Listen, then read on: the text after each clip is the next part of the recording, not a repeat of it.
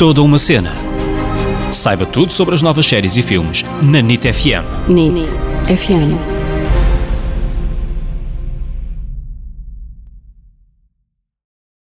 Olá, bem-vindos a mais um episódio deste podcast que é toda uma cena. Eu sou a Ana Isabel Souza, Ana para os amigos. Eu sou David Correia, David para os amigos. Blessed be the fruit. May the Lord open. e quem é fã já percebeu que esta semana vamos falar de uma das minhas séries preferidas, The Handmaid's Tale. Verdade. Estávamos à espera da estreia da quarta temporada para fazer o episódio, tínhamos aqui um trunfo na manga, mas com a pandemia as gravações estão muito atrasadas, só deve estrear lá para 2000 e, e não sei quantos. E não sei quê. E pá. nós não podíamos esperar mais, esta série é demasiado boa para não falarmos dela. Portanto, este episódio vai ser sobre a série The Handmaid's Tale. Em português, a serva. Em brasileiro, o conto da Aya. Aqui em Portugal não dizemos nada disso, ok? Pronto, ninguém chama estes nomes à série, mas eu achei piada aos nomes e decidi dizer e. E pronto, vamos andar, não é? Vamos para a frente. Além disso, no Instagram, em resposta aos nossos stories ou mesmo por mensagem, muitas têm sido as pessoas a pedirem um episódio sobre esta série e nós muito prometemos, por isso, chegou o momento. Já agora, para quem ainda não viu, pode encontrá-la nas plataformas TV Cinemais ou no Nós Play. E então, off David, podemos começar? Hã? Vamos falar Ai, sobre que, a série ou não? Que piada, que private joke. Ah, Já vamos explicar. Off Ana, faz lá a sinopse. Ah, tá bem, tá bem. Em primeiro lugar, a sinopse desta série não é nada fácil, porque isto é um mundo alternativo, com muitos nomes, com muitas coisinhas, e, e- e não é fácil, mas eh, tentem acompanhar, eu vou tentar explicar isto devagarinho. Então, esta série fala-nos de uma realidade onde o mundo, devido à poluição, às inúmeras doenças que vão aparecendo, vive com um dos maiores problemas de sempre, que é a baixa natalidade. Devido então a vários problemas, os seres humanos começam a tornar-se inférteis e só uma pequena quantidade de mulheres consegue gerar filhos. Ao ver todos estes problemas, um grupo, hum, não sei como explicar, mas tipo uma espécie de um grupo político de extrema direita, americanos, que são teocráticos, isto é que seguem as leis da Bíblia a 200%, decidem assassinar os grandes líderes dos Estados Unidos e fundar um novo estado chamado Gilead. Ao início, eles afirmam que será uma coisa passageira, mas com o passar do tempo vamos percebendo que não. As mulheres perdem todos os seus direitos, não podem ter contas no banco, não podem ler, não podem trabalhar. A única coisa que podem fazer é gerar crianças. Aqui surge a nossa personagem principal, June, uma mulher casada com um divorciado, logo por ser o segundo casamento, não conta, segundo os ensinamentos religiosos que seguem em Gilead. Por isso, ela e o seu marido e a sua filha tentam fugir para o Canadá.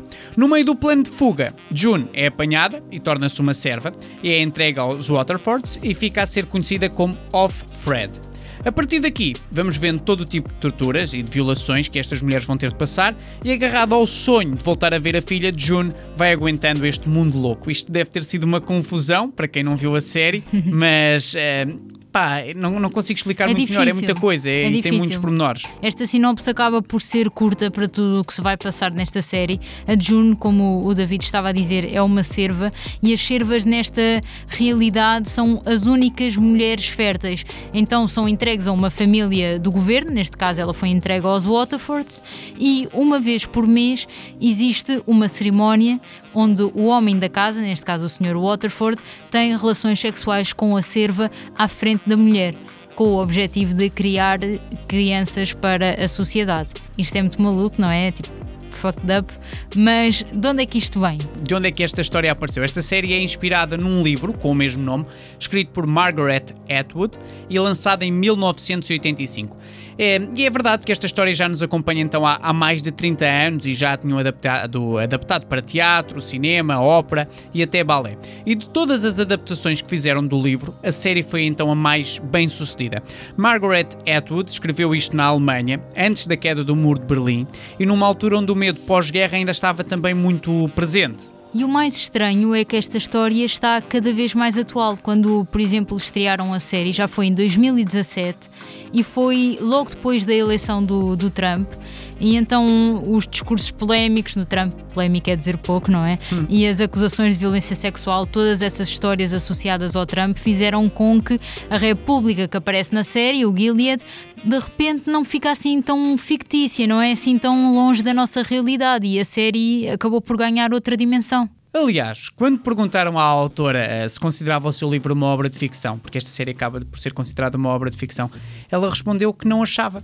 Uh, porque todos os abusos que nós estávamos a ver na série não tinham sido inventados. Tudo o que estávamos a ver já tinha realmente acontecido. Ou continua a acontecer, porque há muitos países no mundo que ainda começam, continuam a, a cometer alguns destes crimes. Uh, e, e, outras partes que ela colocou lá foi coisas que ela leu na Bíblia. Aliás, a autora da série teve a ideia de escrever uh, então o livro depois de ler uma tirada da Bíblia que dizia: A mulher de Jacob, que não lhe conseguia dar filhos, pediu-lhe para ele engravidar a sua serva Bila para que eles possam ter filhos através da criada.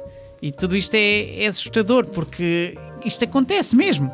E, e, alguns exemplos, por exemplo, para aumentar as taxas de natalidade na Roménia, eles policiavam as mulheres grávidas e proibiram o aborto e os contraceptivos. Sim, por exemplo, na Roménia, isto foi uma coisa que me chocou imenso. Eles iam ao trabalho das mulheres, entregar-lhes, imagina o que é que é, tu estás no teu trabalho e de repente vem tipo a polícia e entrega-te um teste de gravidez, tu és obrigada a fazer e se não estiveres grávida, ainda tens de pagar um imposto, tens de pagar uma taxa. Tudo uma loucura. Tudo isto acontecia na Roménia e, por exemplo, uh, no Camboja, também nos anos 70, as autoridades que tinham que obrigavam certas pessoas a casar, se não casassem eram executados, depois iam a ouvir à noite se eles estavam a ter relações sexuais ou não. Isto foi nos anos 70, não foi assim. Sim, há muito tempo. Há muito tempo. Por amor de Deus, irem ouvir se os casais estão a ter relações sexuais ou não. E, por exemplo, a ideia de dar os filhos de pessoas de classes mais baixas à elite veio da Argentina onde, por exemplo, mais de 500 crianças ficaram desaparecidas após o golpe militar de 1976 e acabaram então nas mãos de líderes do governo uhum. do, da altura. Sim, se eles, por exemplo, capturassem uma grávida, eles esperavam até a grávida ter o filho, ficavam com o filho e depois pegavam na mãe, metiam-na num avião e largavam no meio do, do oceano. Faziam imenso isso na Argentina. E o pior é que estas crianças hoje em dia estão crescidas e de repente percebem que os pais deles mataram os verdadeiros pais e é realmente uma, uma loucura. Oh, isto para dizer que todas as realidades tão negras que nós estamos a mostrar, ou que nos, que nos estão a mostrar e que ficamos tão chocados é, no como é que é possível, não é mais do que a nossa própria imagem, o nosso próprio Sim. reflexo, e isto ainda é mais assustador. A questão, por exemplo, das servas de estarem todas tapadas, ainda hoje acontece no Irão, não é? Como nós bem sabemos, onde as mulheres têm de estar todas tapadas obrigatoriamente a partir dos 9 anos, e temos várias questões: a pena de morte, o apedrejamento, a mutilação genital feminina, nem vamos dizer mais, senão o episódio fica muito Sim, pesado. Vamos voltar à série, que já ganhou. Pronto, para vocês saberem tudo o que acontece na série, aconteceu no mundo. Exato, e, e portanto a série já ganhou 14 Emmys, 2 Globos de Ouro e vamos aqui falar então um pouco também dos próprios atores e de coisas, mais curiosidades yeah. da série, mais coisas boas, vamos Sim. dizer assim. Por onde começar? Esta série tem muita coisa boa para mim. O argumento, a estética, toda, toda a fotografia, acho que a série está muito bonita. O elenco e a Elizabeth Moss. Para mim, esta protagonista barra produtora, nota-se mesmo que a série é tipo a filha dela tem ali uhum. muito, muita entrega e que ela dá 200% e tem uma interpretação muito poderosa. Eu acho que vale a pena ver a Elizabeth Moss aqui. Já eu, ao ver a série, eu acho que tem interpretações brutais, uma delas então da Elizabeth Moss. Uma das minhas personagens preferidas, apesar de ser Mazona, é a Uncle Lydia. é verdade, eu acho que ela está mesmo muito bem. E, por exemplo, já ganhou o Emmy de melhor atriz secundária com este personagem. E depois a série já está com, com três temporadas. A primeira, para mim, é, é mesmo fantástica e conta-nos a história original, que já, está, que já estava no livro. A segunda e a terceira temporada também são fixes, mas acho que, que não alcançaram o impacto que tem a primeira, porque, porque a primeira foi quase um um, murro no estômago a apresentar-nos uhum. toda esta realidade, todo este mundo louco.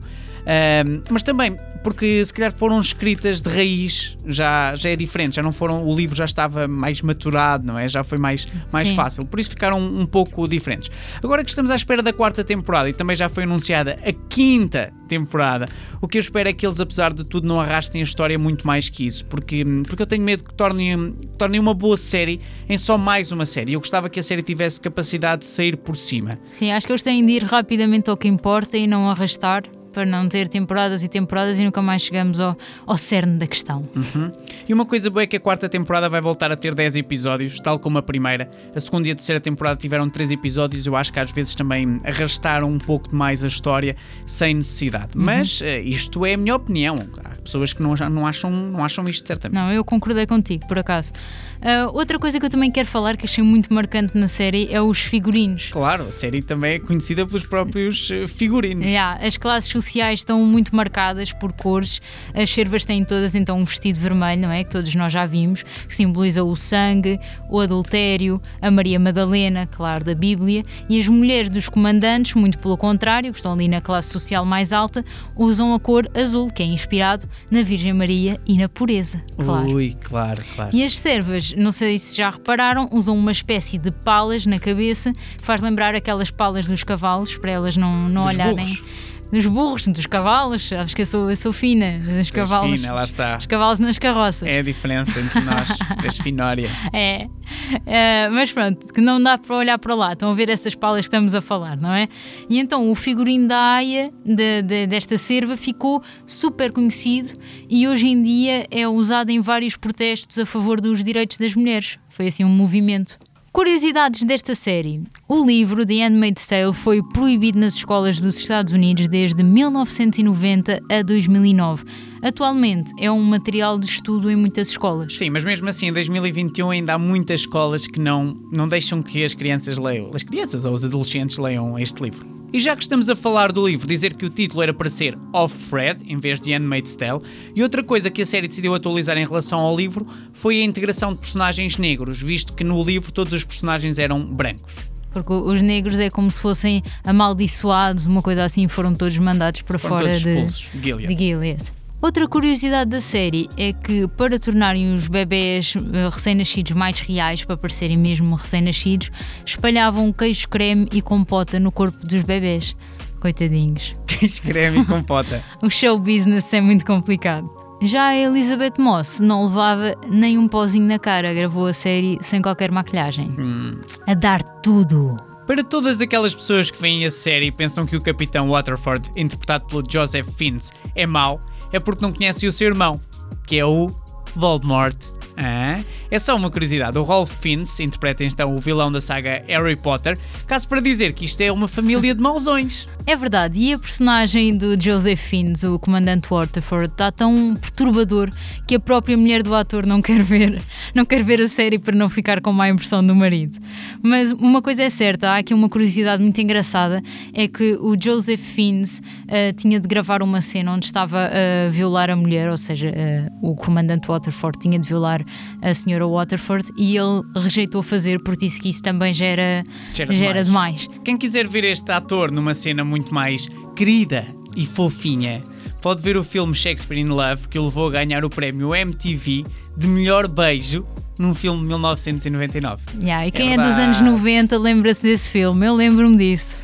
E uma curiosidade sobre a atriz que interpreta a senhora Waterford, a Yvonne Stredzkowski, uhum. uh, como o apelido polaco é muito difícil de dizer, ela mudou o nome artístico para Yvonne Striker, muito mais fácil de dizer, mas depois descobriu que Striker é o nome de um ator porno que já era muito conhecido, então pensou, bem, ainda vou ser associada, ok, vou mudar para Yvonne Strahovski, okay, que é mais fácil de dizer do que Stredzkowski. Strahovski é mais, é, é mais fácil. É mais fácil fácil, um bocadinho mais fácil. a atriz Amanda Brugel, que interpreta a Rita, parece que andou a vida toda a preparar-se para este personagem, porque quando ela estava a tentar entrar na Universidade de Literatura, ainda nem pensava em ser atriz, ela decidiu fazer uma, uma tese sobre The Handmaid's Tale e ficou-se na personagem Rita. Isto é curioso, não é? Quis o destino que anos mais tarde ficasse então uhum. então no casting com esse mesmo personagem. É, é engraçado. E agora vou contar uma curiosidade da tua personagem preferida, da tua Oh, atriz preferida. Conta, conta. A tia Lídia. Então, a Anne Down, que é a atriz que, que faz a tia Lídia, estava estudar para ser cirurgiã e já estava no quarto ano de medicina quando decidiu desistir de tudo e ser atriz.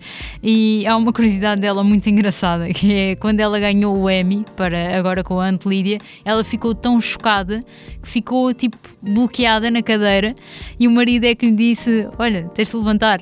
E ela tipo levanta-se e fica especada em pé e o marido é que lhe diz tens de andar, tipo, tens de ir para o palco receber o prémio. Ela ficou tão, tão Bloqueada. bloqueada, emocionada que estava tipo sem nada. Isto aconteceu. Yeah. E o marido é que disse vai, ok, palco, ali, bora.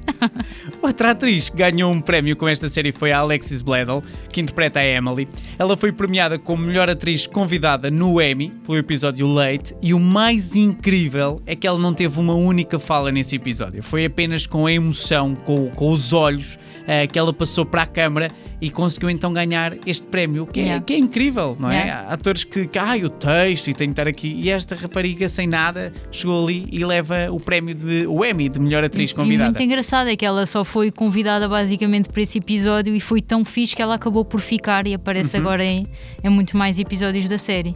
Bom, isto são muitas curiosidades, como sabem, a série já tem uns aninhos, então tem muita coisa.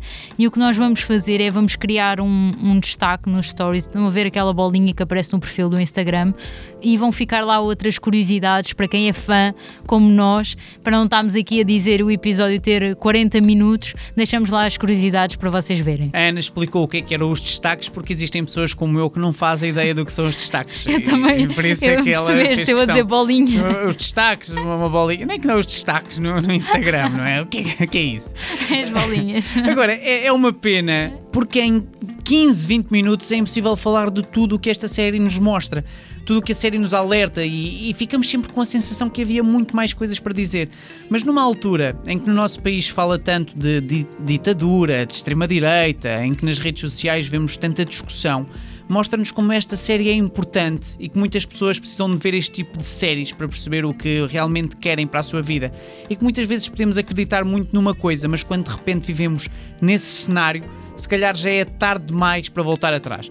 Por isso, esta história escrita em 1985 é mais atual do que nunca neste mundo onde estamos a viver, neste mundo louco.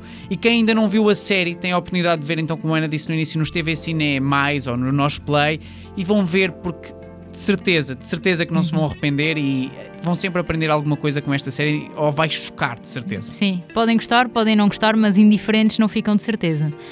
Para quem adorou o livro, tenho aqui uma boa notícia. A Margaret Atwood já escreveu o livro The Testament, que é 15 anos depois da história do Handmaid's Tale. Continuação. A continuação da história.